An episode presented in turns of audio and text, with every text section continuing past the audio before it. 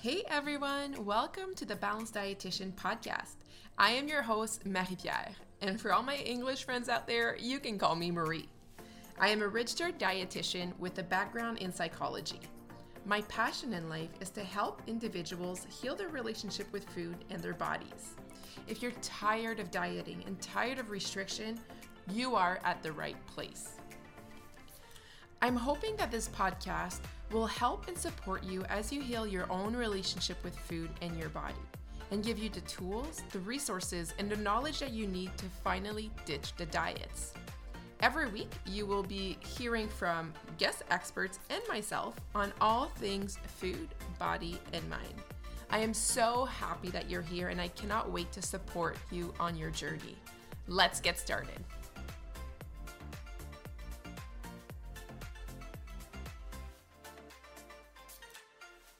Hello, welcome back to the podcast. I hope that you are doing so, so good today.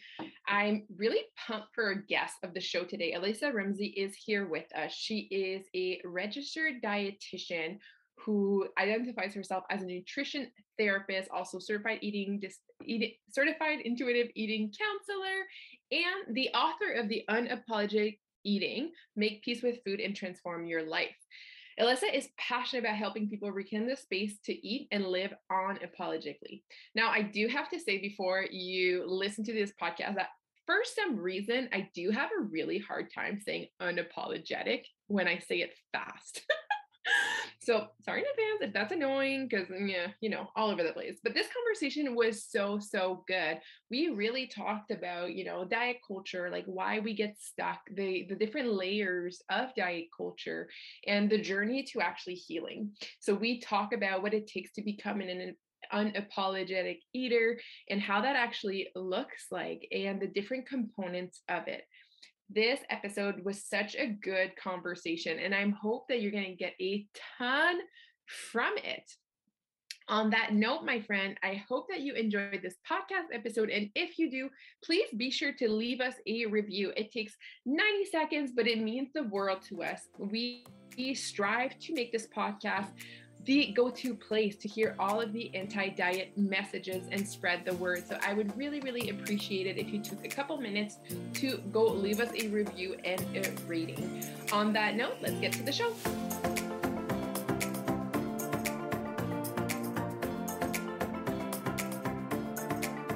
Hey, Alissa, how are you? Hey, I am doing so well. Really excited to be here with you today. Yeah, I'm really pumped that you are here too. Before we get into today's topic, um, would you mind maybe telling our audience like who you are, what you do, what got you to do the work that you do today? Sure.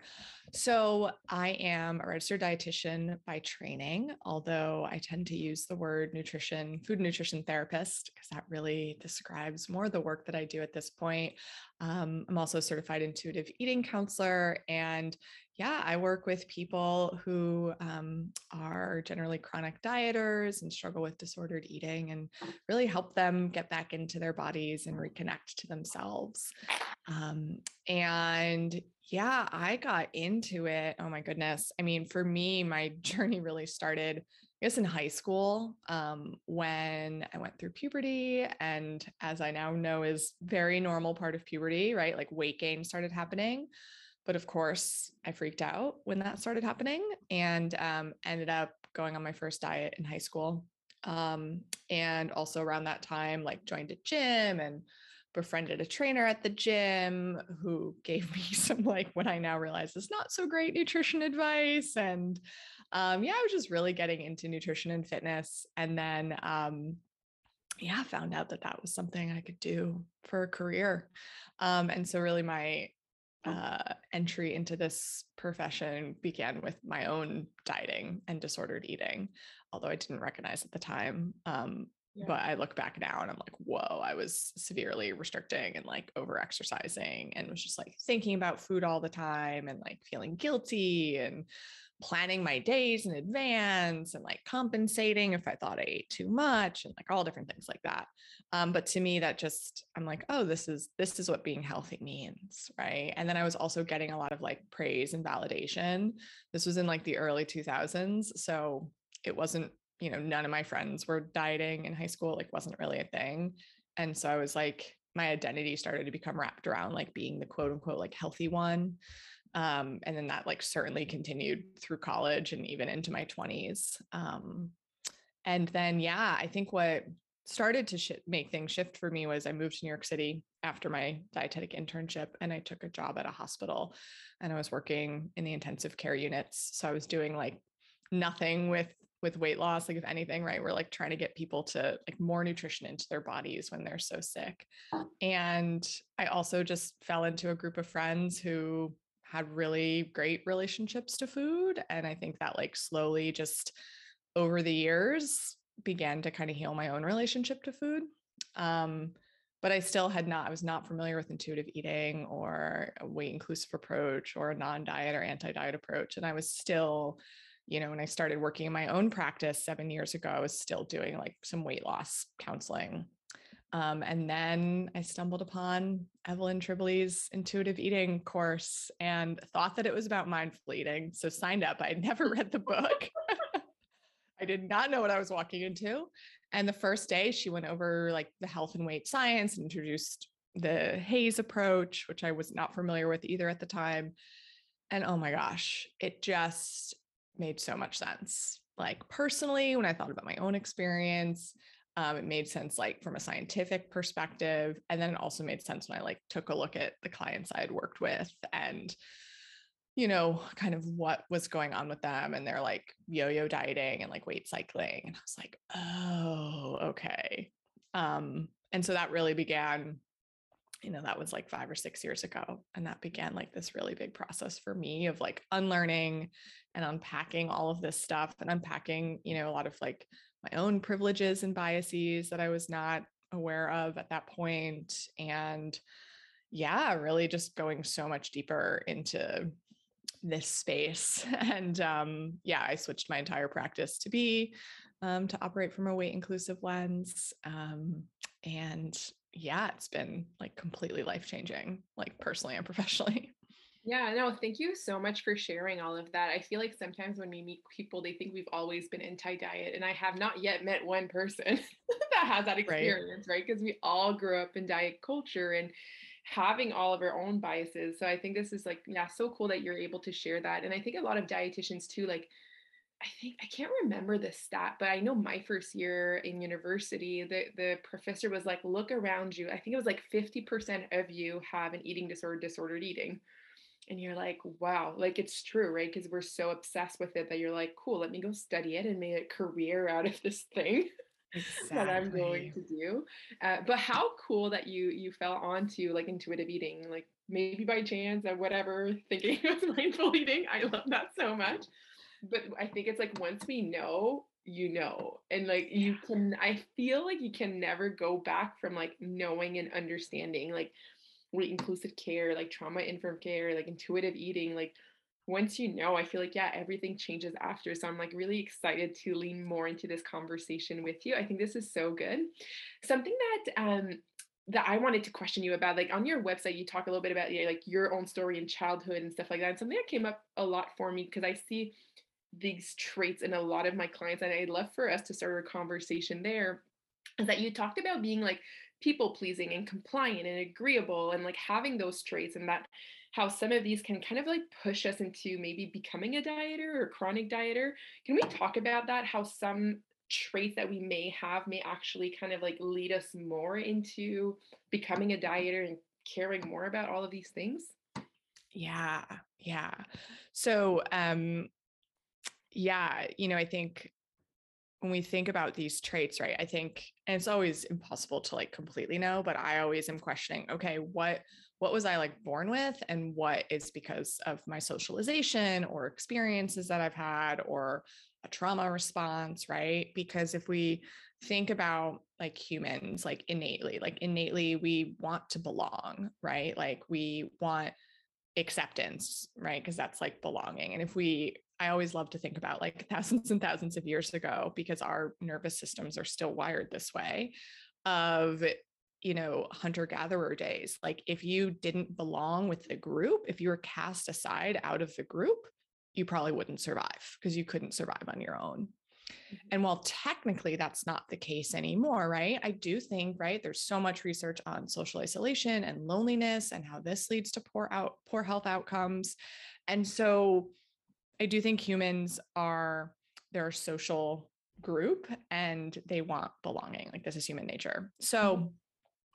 for a lot of us, I think, especially folks socialized as women, we tend to be socialized to, um, you know, we live in a patriarchal society where men hold the majority of the power and have um, for most of history. And that means that for them to stay in power, women somehow have to be like kept down, right? They have to be oppressed um, in order for men to like stay in their power. And, um, one of the, the many, many, many ways that our culture does this to women is by socializing us as in a certain way. Like, and again, this depends on, this is not necessarily like all women, this will depend on your culture. You know, I grew up in like predominantly white, like middle-class United States. Um, and so my experience was getting messages of like, you're being too bossy. You need to be more agreeable. Um, and yeah, I go into this on my website because I, you know, at some point I was like, what? I just looked up the word agreeable in the dictionary and like, or the uh, thesaurus and like all the synonyms for it. And like compliant was a big one. And then I also think about, you know, I definitely identify as being quote unquote, like people pleaser. Like, you know, I don't like if people like aren't happy with me, or like, I'm thinking about what people are thinking of me. Right. And that can be a trauma response. Like that can be, right, like the fawn sort of like nervous system response. Um, so I think all of these, these different things, and I agree with you, I see this in probably all of my clients as well, like these traits in some way kind of coming out. Um, if we kind of link this to dieting, right? Like in our society, we also live in a culture where being thin or being thinner or like pursuing thinness or pursuing health is seen as like better and is seen as valuable. And people who are um, fat in our society are oppressed. Um, and so going back to just like humans, like wanting this innate sense of belonging, and layered on top of, you know, those of us who've been socialized to like be agreeable or be compliant, like what is dieting, right? It's like being compliant with a certain way of eating so that you, you know, you know, people are doing that because they want to shrink their body into one that's acceptable by society, right? So that they like belong.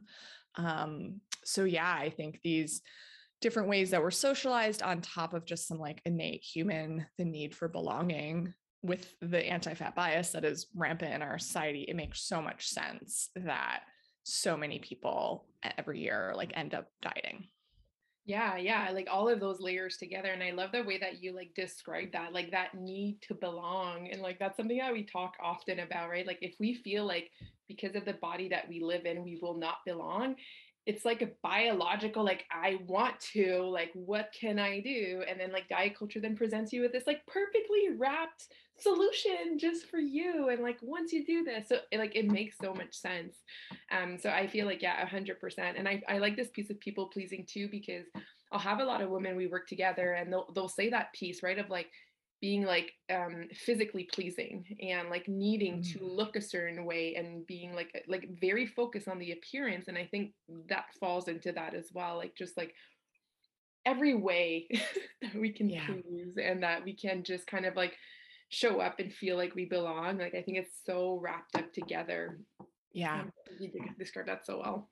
Yeah. And I think too, right? Like as again, for like people socialized as women, we're often taught that like implicitly and a lot explicitly that our value is in our appearance, right? Yeah. And like, and that is how we gain power in our society, right? Like if we look at celebrities, if we look at, you know, yeah. the women like running companies, right? They tend to fit into this like quote unquote, like ideal body, like, you know, traditionally beautiful. I'm saying traditionally, right? Like just our societal idea of what beautiful yeah. is, um, which is like a completely socially constructed thing. Um, yeah. And so again, I think it makes, and this is why I never blame anyone for, for dieting, because it can be like a safety mechanism. It can be a coping mechanism to deal with oppression. And it makes so much sense why people, um, you know, don't want to be like pushed down the hierarchy of body or, you know, bodies and humans that exist in our society. It's, so that's like, yeah. you know, the more um, access to power that these things give us, it makes sense that people, you know, want that. Um, and I'm saying power as it's defined in our society, which is very much like power over one another, um, which is very problematic. But um, so, yeah, I think it makes so much sense. Yeah, man, it's hard because I feel like I'm like hearing you and I'm like picturing like the audience just listening to this f- space too. But and it can feel like if your body is not what society deems okay, presentable, whatever, like the norm, the standard that we should all like reach for. It's like we're stuck between a rock and a hard place because in one sense, like we may not want, we may want to opt out of that, but then what does that mean in terms, because our society is still that way. Whereas like choosing to diet kind of like leads us to this like never ending cycle that we fall into. So it can feel, I feel like really hard to hold all of these truth and kind of look at like, here's where we're at with all of these things that we have. And kind of making this like, you know, as an individual, like, what do I want for me? But then also realizing like, it's a huge systemic issue, right? It's not mm-hmm. all ownership on us to be like, I need to fit into this like broken system. Right, right. Exactly, exactly. I think, yeah, it's definitely a both and, right? And I also think that this is why so many people end up getting involved in more of like the activism piece of things, because yes, like there's only so much that we can change like on an individual level. And for, you know, someone like me who has a very privileged body, like my work in this area was very much, was mostly just like my own internal work, right? Because I'm not treated differently by society because of how I look.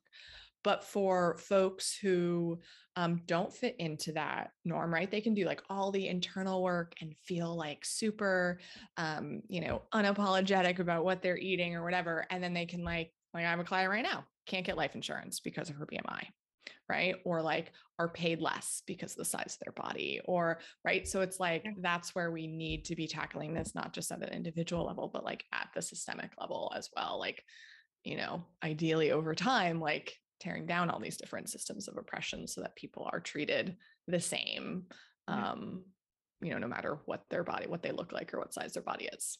No, a hundred percent, a hundred percent. It makes me think of like, I, I feel like I say this quote every second episode, but the quote from like Naomi Wolf, I don't know if you know that one where like diets is like the most potent political sedation. I'm like, ah, mm-hmm. like those words are just like mic drop every time.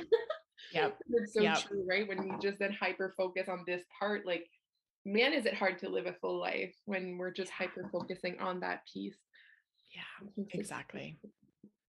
exactly. Um, all right, exactly. I'd love for us to talk a little bit more about self-compassion and unapologetic eating. So your book is called Unapologetic Eating. Sorry, I'm having a hard time pronouncing that word. That's okay. Before the podcast episode, I'm like, unapologetic unapologetic okay I, I can say it I can say it um anyways back to the podcast. Um yeah can you, before we get into like understanding that, can you tell us like what do you mean by saying unapologetic eating? Like where does that come from? Like what is this concept that you teach? So I you know I define unapologetic eating as like eating what you want, when you want, how much you want, without feeling guilty, without feeling ashamed. um A really like embodied experience where you're like in the moment with food, like enjoying yourself, like not worrying about what other people are thinking, and like fully present and inhabiting your body while you're eating.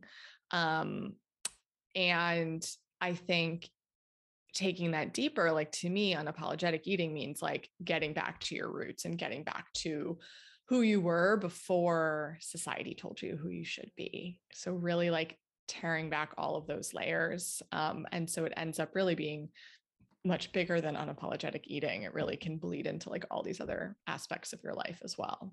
Yeah. I feel like the eating piece is like what you see of the iceberg of like, once you get that, but it's actually like so much into it.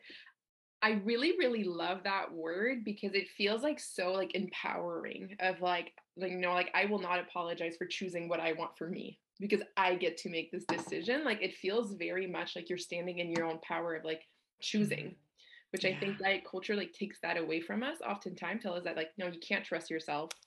Zero opportunity for that. Like you need to micromanage, you need to follow this plan, you need to restrict, you need to play small. And I feel like the unapologetic, unapologetic, oh my God, part of things is going to be, it's going to be like the complete opposite, where we're really more like, no, F that. Like I, I do get to trust myself and connect with myself. And I love how you said like embodying, like living in your body as you are eating and that whole experience. Like, I think that that's so, so cool.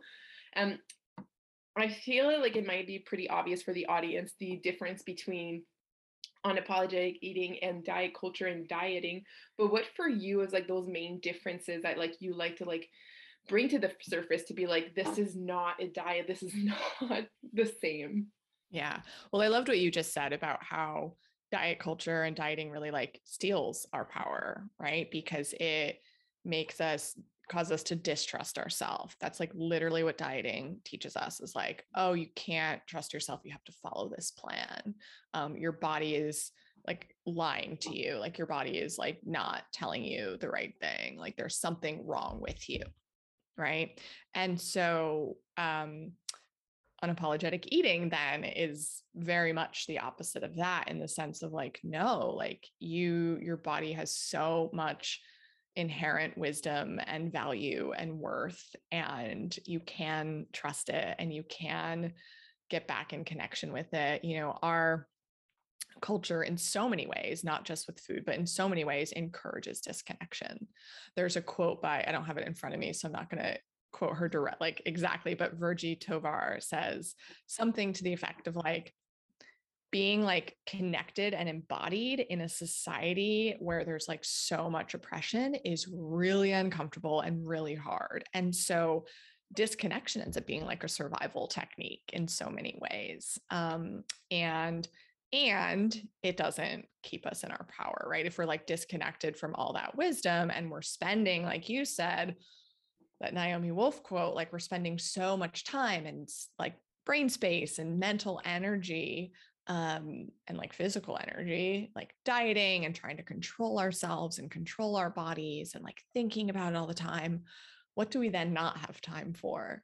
Mm-hmm. Um, so yeah, unapologetic eating, you know, really is about just getting back into your body and back in connection with your body. Um, and yeah, so that you are able to like stand in your power and feel, feel really embodied, um, and be able to like eat and move and make, make all your different life choices, like from that embodied place. Mm-hmm. Uh, I love that so much. And just like hearing you speak, like I had a full like body chill of like, thinking of like younger self, just being stuck in that and like where you are today, being able to like, wait, no, like I get to make those choices. And I think like, yes, for sure, there are layers of privileges, like in terms of like, you know, not living in a fat body and all of that, but that piece of being like, I get to make those choices for my own body and like leaning into that power and how like different it is to live when you're not stuck in that. But then on the other piece of things, I'm also like, you know, when I was in that space, like if you and I would have that conversation ten years ago, I would have been like, that's real cool for all them people. But like, I can't do this for me. Like, I think like that trust was so broken that it kind of felt impossible to even think about being able to trust myself. Like it, it, it didn't even make sense at that time. So I'd love to hear from you. Like, can everybody be an unapologetic eater? Like, is that something that is accessible to everyone? I would say yes. I mean, it's definitely not an easy process to get back mm. to that place, especially again, when you layer in the different um, uh, systems of oppression and, and so forth in our society. Um, and, you know, the privilege that it does take to work with a dietitian or a therapist, right? And have access to that kind of care. And, um, and I think like it's, it is within the reach of everybody, um, because that's like how we're born. I always like, you know, looking, I don't have kids, but I have a niece and nephew. And like, I think about when they were babies and like starting to eat, right? And there's just like food on their face and they're just like pure, like in their, like talk about being in your body and just like enjoying food, right? Like, oh my God, I think about that all the time. And I actually had a conversation with someone a couple of years ago. I was at a dinner party And I cannot remember how this came up, but the man was like, yeah, like I've been trying to just like leave food on my face, because why do we like have that? Like there's food on my face, I immediately have to wipe it off. And we were talking about like, oh yeah, cause like, look at babies. They're just like enjoying it. And then like afterwards we clean up. And, you know, I just think it's just, again, like just questioning all these different things. Like, yeah, do I care that I have food on my face, or is it because I'm worried about like what others are thinking about me? Um, in wow, that like moment. That thought literally never crossed my mind, but I'm like digging it. Like, yeah. Why? Yeah. Like that pleasure with food. Yes, yes, yes. And I'm so glad it's coming, because I haven't thought about it in a while either. But like I had experiences after that conversation with that person where I'm like literally, because my partner took a photo of me because I'm like remembering it now. We were at um, this like really amazing like Spanish restaurant in New York City that had just opened. And I was eating like tacos, and right, I had like chorizo juice like all over my face and like salsa, but I was like still eating. So I was like, I don't want to put this down and like pick up a napkin. So I just like kept going. And yeah. I was thinking in the moment, I'm like, okay, if I put this down to like wipe my face, I would not be doing it because like I wanted to do that. I'd be doing it. Like I was just more aware, right? In the past, I would have just like yeah. put it down, wiped my face off. But like, it brought my awareness around to like, wait, what do I really want to do right now? No, I want to keep eating this taco. So like, I'm going to sit with some food on my face for five minutes and like, that's okay. Yeah. Um, so yeah, it's just like the power of kind of like questioning that. Um, and I think that's something that is accessible to, to everybody. Yeah, no. And I love that. I love that. Like, you're right. Like we're all born with like, like an intuitive eater. We're all born being able to trust and rely. And then we just learn that we can't. So like going back to that is a process. Like, I think like any relationship, if we think of the relationship with food and our body, like regaining that trust may take a while. Like I know definitely was for me and for a lot of my clients, it's not a tomorrow I'm fully empowered in my power, yeah. but it is doable. And I, I really like the way that you, you say that. Hey, hey, I'm just stopping this podcast episode to tell you about the Food Freedom Club. All right, as we're like listening to this, we can really appreciate how many different layers there is to our relationship with food, right? Just knowing what to eat is not really enough to have a good relationship to food. And that is because we are all born in diet culture, and we all have different systems of beliefs, um, our emotional response, habits, to food that we need to work through in order to have true food freedom. But if you are ready to do this work, if you're like, man, I want that mental space. Like I want to be able to really, you know, lean into my own power and feel empowered and just like allow food to just be food so I can like move on and do other things. The Food Freedom Club is the place for you. So this year membership is has all of the tools that you need to have true food freedom. Going through understanding diet culture, how it impacts us, becoming an intuitive eater, emotional eating, and finally being an empowered eater, plus a bonus module on health outside of diet culture. If you're someone who's like, I still want to learn how to nourish myself in a way that's health promoting, but I don't want to like be part of diet culture and all the restriction, this membership is really for you. You will have the support, the community. We're meeting every month. Like, oh, this is so good. And I'm so excited about, about this club and inviting you to join us. So if you're interested, go check out the link and the show note to learn more about this membership and to see if this could be the community, the club for you, so you can actually uh, do this work. So what's even more exciting is that right now you can join for forty-four dollars a month. Super, super cool.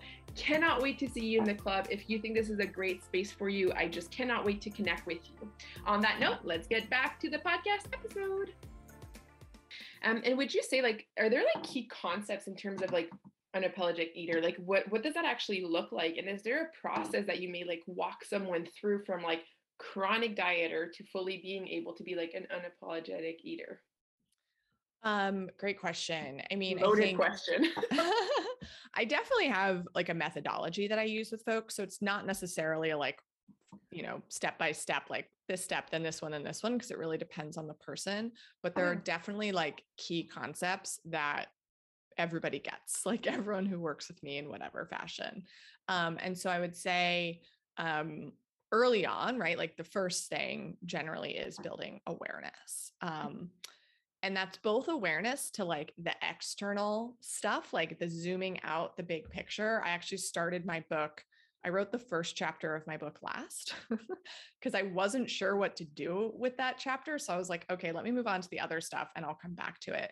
And in that process of like writing everything else, I was like, okay, I have to start out with the big picture, like zoom out, like the roots of anti-fat bias in our society, like where this all came from. Because I think like, like what you said before, um, it can feel really inaccessible to people. It can be like, well, I just can't even imagine being able to like intuitively eat or listen to yeah. my body or trust my body. Right. Yeah. And it can really feel like an isolating experience too. I'm, I'm sure you hear this from your clients as well, but I have people who are like, I just thought this was like a problem with me. I didn't know that. So like, right. It's yeah. vast majority of people like have this yeah. um, problem because of our culture. So I think bringing awareness and like learning and unlearning the um, like roots of this sort of stuff and the like oppression and et cetera. And then also awareness on the, on the internal side. So an awareness on, okay, what thought am I having right now? Cause we tend to just like have thoughts and like go through with them. Right. So it's like, okay, this is where like mindfulness comes in of like, okay, I'm having the thought that X, Y, Z. And then where did I learn that? You know, where, how was I taught that? Like, why do I think that? Um, and really like bringing awareness and gaining more of an understanding of like what your thoughts are, your beliefs, how that then affects your like day-to-day behaviors. Um, you know, awareness of all the ways in which like diet culture has been internalized in you, how anti-fat bias and belief has been internalized in you, because all of us have that. Um, and yeah, really working on this mindfulness piece of like, because we can't, I think again, as, as humans, we're like, well, I just want to fix, like, here's the problem I just need to fix, right? I need to like change my behaviors. But if we change the behaviors without having a full understanding of what is impacting those behaviors, like you said, the iceberg before, right? Like people come in and they're like, okay, I'm having this problem with food or like my body image. And like, that's how the problem is presenting. But like, what is underneath that is this like massive iceberg. And so I tell my clients like, okay, I know you want to like change and fix these things because they're really uncomfortable and that makes sense. And before we we do that, like we really need to gain much more awareness about what is underneath that and what has impacted your mm-hmm. food behaviors and impacted your relationship with food and impacted your relationship with your body. Yeah. Um, so yeah, I would say that is always kind of like foundational stuff. And, and that awareness and mindfulness is something, right, that like carries through with so much more than just this work, um, but is always something, always a practice that, you know, needs to continue to be sort of brought to the forefront. Um, I'd also say like a lot of it is unpacking, um, you know, those different like cultural messages or familial messages or like things you've been told about your body, like, um, and like challenging and like bringing awareness and bringing that like shame to the surface, right? Like Brene Brown's work of, uh, if you like bring shame into the light, like it can't survive. So really like sharing it and talking about it with others. Um, and just like this whole idea of like questioning, like questioning everything, like what we were just talking about with like food on the face, like, wait, why do I feel the need to put this taco down and wipe my face? Is it because I want to, or is it like, right? So just like really starting to question everything you've been taught. Um, And then as we do that, we start to realize that like so much of it is not necessarily coming from within us, but like without, like outside of us. Um, and then I would say the other pieces are um, then like noticing like, okay, I'm having the urge to like, that I want to like fix this thing or, um, you know, change my behavior or restrict or whatever it is. And it's like, then it's like, okay, how can we take steps to like challenge those thoughts and start to like push back against some of these thoughts once we've raised awareness.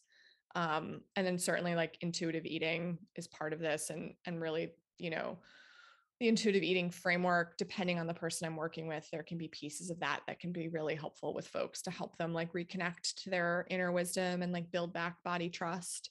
Um, And there's certainly like, we do a lot of work around self-compassion and, you know, coping tools and like dealing with the discomfort that comes up and the feelings that come up when we stop dieting. Because often, right, like dieting for a lot of people is a coping tool. Yeah. And when you stop dieting and you don't have that in your arsenal anymore as like a coping tool, when your body is like feeling unsafe. Um, and I'm saying unsafe, right? From like a nervous system perspective, you might not, you might be like, well, I'm not unsafe, but like our nervous systems might feel like, oh, this is anxiety provoking. I don't feel safe. Um, like, let's say I had a client whose family member like made a comment on her body size. I had another one who like went to the doctor and was like recommended weight loss. And like, you know, they tried to like scare her with all these health things. Right. And so her, in the past, the coping tool would have been like, okay, how can I feel safe? How can I fix this? I need to diet. And now it's like, okay, I don't want to go back to that, but what do I do now with like this discomfort and these, these uncomfortable feelings? Yeah. Um, and then, yeah, it's really, again, like the eating piece, but also this bigger piece of like unlearning and questioning. And then you get to like explore and learn and define like new truths and thoughts and beliefs for yourself. Um, and so this is what like, I just love so much about this work, is that it's so much more than just food, and it does like bleed into all these other areas. And so what I love so much is when, you know, just like the self-exploration and self-discovery that comes along with this. And I'm thinking of a client of mine who, just the other day, um, she had this realization that she has a hobby and um, she loves it. But like whenever someone asks her, oh, what, what are your hobbies? She's like, I always have to like justify. I always have to be like, well, it's really boring, but I like this thing. And she's like, I, she's like, I just realized that I always do that. She's like, why am I doing that? Why do I feel like I have to like justify why I love this thing? And so she's like, it's these like little shifts, right? Yeah. Um, or just like, I had another client who, um, I mean, this has happened with several people, right? When like, when you stop dieting and like are doing this work, eventually like so much more brain space opens up. And I have people, it's like, they get to this point where it's like, okay, well, I need to find a hobby now because like, I have all of this time. Like, what do I do with this time? And it's just so cool to like see yeah. people like doing this, like self-discovery work, right? Like I have women in their sixties who are doing this, and it's like so freaking cool to see after like decades of dieting. Then it's like, okay, what do I want to do with my time? And like, what do I want to do with my life?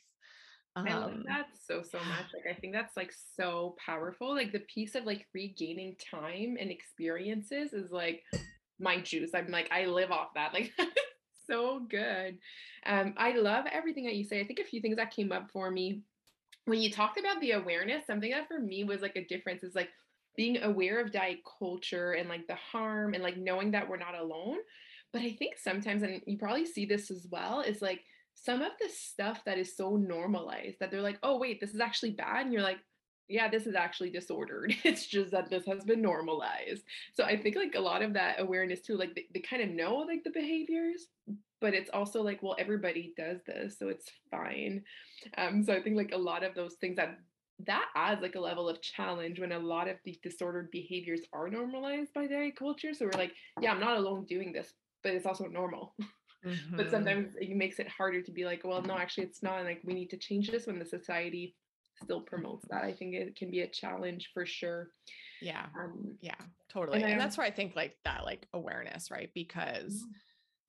in there, you know, I think there's like, and this is like a line I'm always continually sort of like learning to navigate with folks, because, you know, I think it's also, as literally just having this conversation with um, another dietitian yesterday around like diet culture pathologizes bodies, right? And pathologizes certain things, right? Like assigns disease or says there's something wrong with a certain size body or, or whatever. Um, and so I think there's also this line of like, you know, not wanting to pathologize someone's, you know, because we've been talking about how like dieting can be a coping tool and dieting can be like a feeling of safety for folks and like, et cetera. So I think there's also this line, and this is where it has to come from within, right? Because I'm never going to tell someone like, no, you shouldn't do this, because all of our behaviors, including our behaviors with food, right? Like came from a place of like survival and yeah. came from a place of like our bodies trying to keep us safe. And it generally starts in childhood or starts when there are times where we don't have agency over ourselves. Yeah. Um, But then it's like, you know, each person has to kind of like come to this own realization of like, okay, this isn't serving me anymore. Right. Yeah. And I think that's like a different place for everybody. And yes, it certainly makes that so much harder when so many people, like, this is just seen as like normal. So I think that's like really that raising that awareness of like, okay, this is normalized. So many people around me are doing this, and turning back to yourself. Does this serve me right now? Yeah. And I think that's like the biggest difference with diet culture is that it's not prescribed. Like, it's not like you need to do this way and you need to eat this way and you need to like feel this way about all of this, but it's just like, how, how it's like, it's questioning. It's like, how do you feel about it? Like, here's the information. What does that feel like for you? Like, what is it for you? It's never like a you should or should not do this, which is like, I know there's like so many posts on like Instagram, and I know I've been one of these posts, like, we're not anti-dieters, we're anti-diet. Like, diet, like, I mean, I think it's like this understanding of like, it makes so much sense that we diet. It makes so much sense that we we look at that. Um, a conversation I was having a, a few weeks back within the, my my group is this piece of like self-sabotage, and someone was talking about like, every time I try to diet, I would end up self-sabotaging, or I know how to eat, I know how I should be doing, but I'm just like self-sabotaging. Then we start to question like, what if it was actually more like self-preservation? Like, what if there was a reason why we were kind of relying on there, and how is it actually helping you instead of like seeing it as like, you know, I'm not good, I suck, I should blah, blah, blah, blah, blah, blah. And it's so interesting when we see food as like, we're not trying to harm ourselves with it. And it's not necessarily self-sabotage, but it's understanding like the deeper, the deeper roots and like where it all comes from and like how we're using food in that way. Cause man, one hundred percent, like from such a young age, there's so many of these beliefs that are so ingrained. Yeah. Oh, I love that. The self-preservation. Totally. Yeah. Yeah. It feels that way anyway. Yeah. I mean, cause our bodies are so freaking smart, and um, yes. yeah, it's again, everything, every behavior develops for a reason. And then yes, yeah. we might get to a point where we're like, okay, this doesn't serve me anymore, but like shaming yourself for it also doesn't help. Right. Cause we know mm-hmm. that like shame is not a good motivator for change. No. And I feel like this leads in perfectly into our next question around self-compassion. Like, how does self-compassion play a role within this journey and like just as we are progressing away from diets? Yeah. Well, yeah. I mean, I think certainly like starting with shame again, right? Yeah. Shame. Let's like, return back to shame. Yeah, I know. Like, fun thing to talk about. Um, but yeah, I mean, like that client you just mentioned, right? So many people have so much shame, and there's like such a strong, like inner critic voice. Um, and this can make it like real, like shame. And again, this is seen in research. And also if like folks just think about their own experience, like shame keeps us stuck. Right? Shame doesn't make it possible for us to like grow and evolve and change. Um, and while that like inner critic voice, similar to like our behaviors with food, um, developed probably at a time where it was like, you felt like it needed to protect you and keep you safe. So usually our inner critic starts like in childhood. Um, chances are it's become like very unhelpful in other areas. Um, And the inner critic voice is like what in the long run will breed shame too. So shame is that thing that like something is wrong with me. What is the, what is my problem? Why am I doing this? Why am I self-sabotaging? Right? Like you just said. Um, and so, uh, yeah, self-compassion is really like the antidote to shame. Um, because if we're thinking about breeding like connection to our body and like more awareness and more growth and more like happiness and fulfillment and like meaningfulness, like that's kindness. Like we need to be kind to ourselves. Um, and self-compassion, when we can be compassionate and be like what you just said of like, this makes so much sense. Yeah. This makes so much sense. Um, that gives us space to like respond to ourselves rather than why am I doing this, right? Like, what is my problem? Spiraling down. Often that for people like can lead to, um, you know, coping by being like, well, F it, I'm just going to like do whatever I want, and leading to like more disconnection with their body, um, whether through food or otherwise, and like numbing. Um, and so self-compassion is like the antidote to that. It really gives us space to be able to say like, okay, this is not my fault. Like these behaviors developed in response to experiences I had and to things that I have learned that was not my choice to learn. Like these were things that like our culture like conditioned me to believe this was not my choice. Mm-hmm. And then it's like, okay, you know, where do I want to go from here? And yeah. Um, yeah, Doctor Kristen Neff is someone who's sort of like led the way with self-compassion research. And what her research has shown is that people with higher self-compassion skills have better coping skills. They're more resilient to stress. Um, they have more body appreciation, like when we're looking at like body image. Um, they're more apt to have like positive health behaviors to take care of themselves. Um, they're, you know, more resilient to like, if they like make mistakes or like fail at something, to like try again. Um, there's less perfectionism, there's less anxiety, there's less self-criticism. So yeah. really like self-compassion is like what can like developing those skills, which is a practice, like very similar to mindfulness, um, really does help us to grow.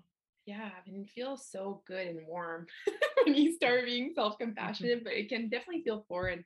And I think like from my experience anyways, that like everybody who will do this work will have to work on developing self-compassion. I think, again, a lot of us like, like we're talking about shame is like, you know, that, that that's how like self-compassion is the antidote to shame, but shame is also the, the huge driver for diet culture of like, you're not good enough. You'll never be lovable. You'll never be successful if you don't lose weight. So I think a lot of us have that like shame as a motivator already kind of built in. So I think for everyone who is wanting to do this work, like self-compassion will be a part of it. But it's also a skill that then you keep like forever. And it's yes. so helpful in so many different ways.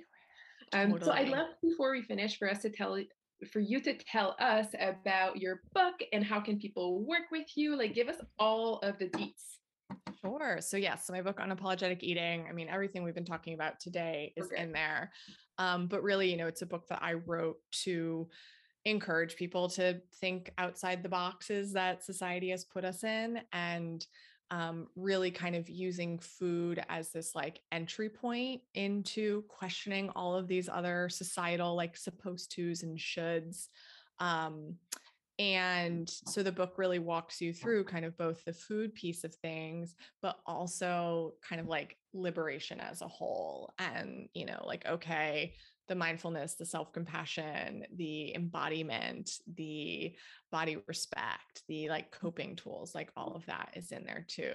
Um, and really it's, um, I wrote this with the goal of having everybody be able to kind of feel embodied and liberate themselves from all these different like shoulds and supposed to's, whether it's like diet yeah. culture or like all of the other things that are put on us by society.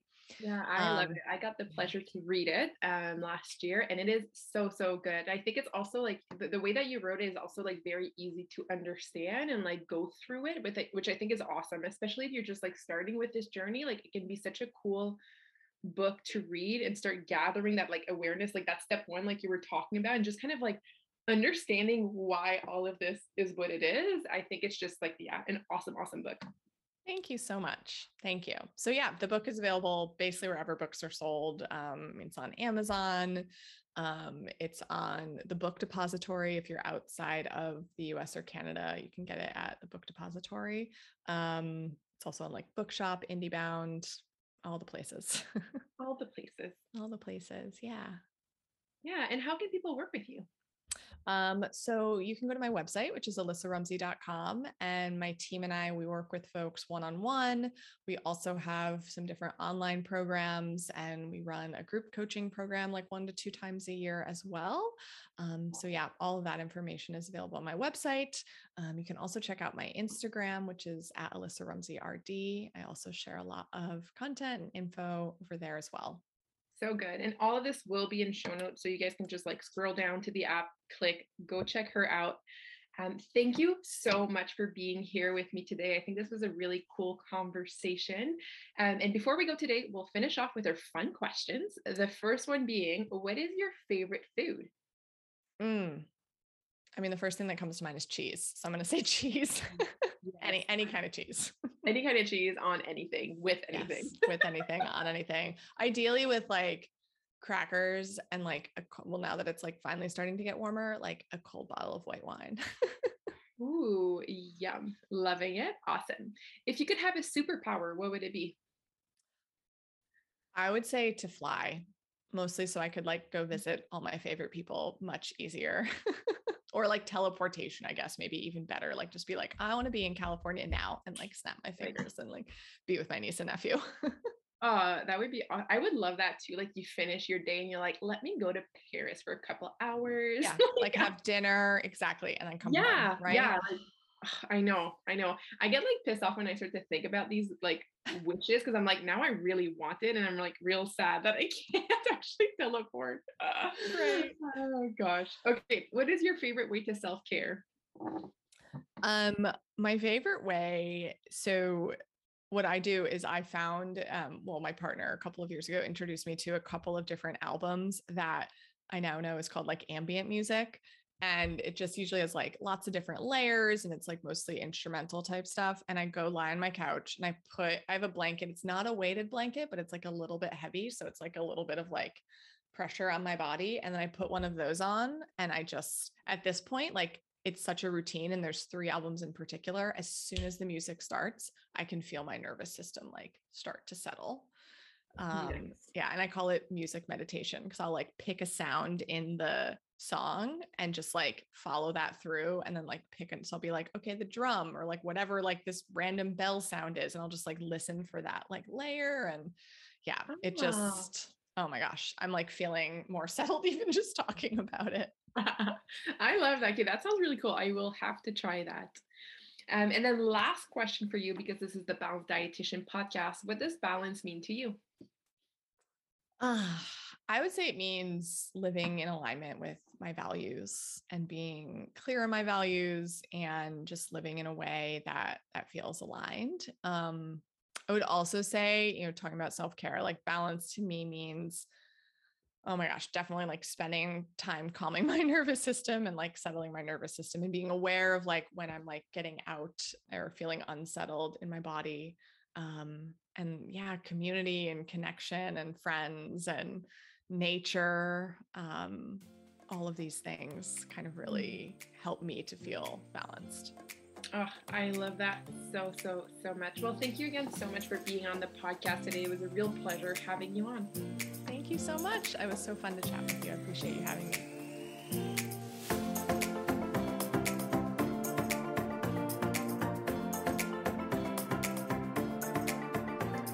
Wasn't this podcast episode just so great? I feel like I say that every time after a podcast, but like legit, like this is so good. This is where like the deep conversations happen. And I'm so glad that you were a part of it. I'm so glad that you were here with us today. I hope that this episode inspired you to start your food healing journey or to continue. Wherever you are, you deserve to have true food freedom. You deserve to feel empowered and to let go of all of the shame that surrounds your relationship to food and to your body. And if you need support, if you think that I can help you through this, I would be so pumped to work with you. I will invite you to join our Food Freedom Club to start this work and leave diet culture behind for good. On that note, my friend, I will catch you in the next episode.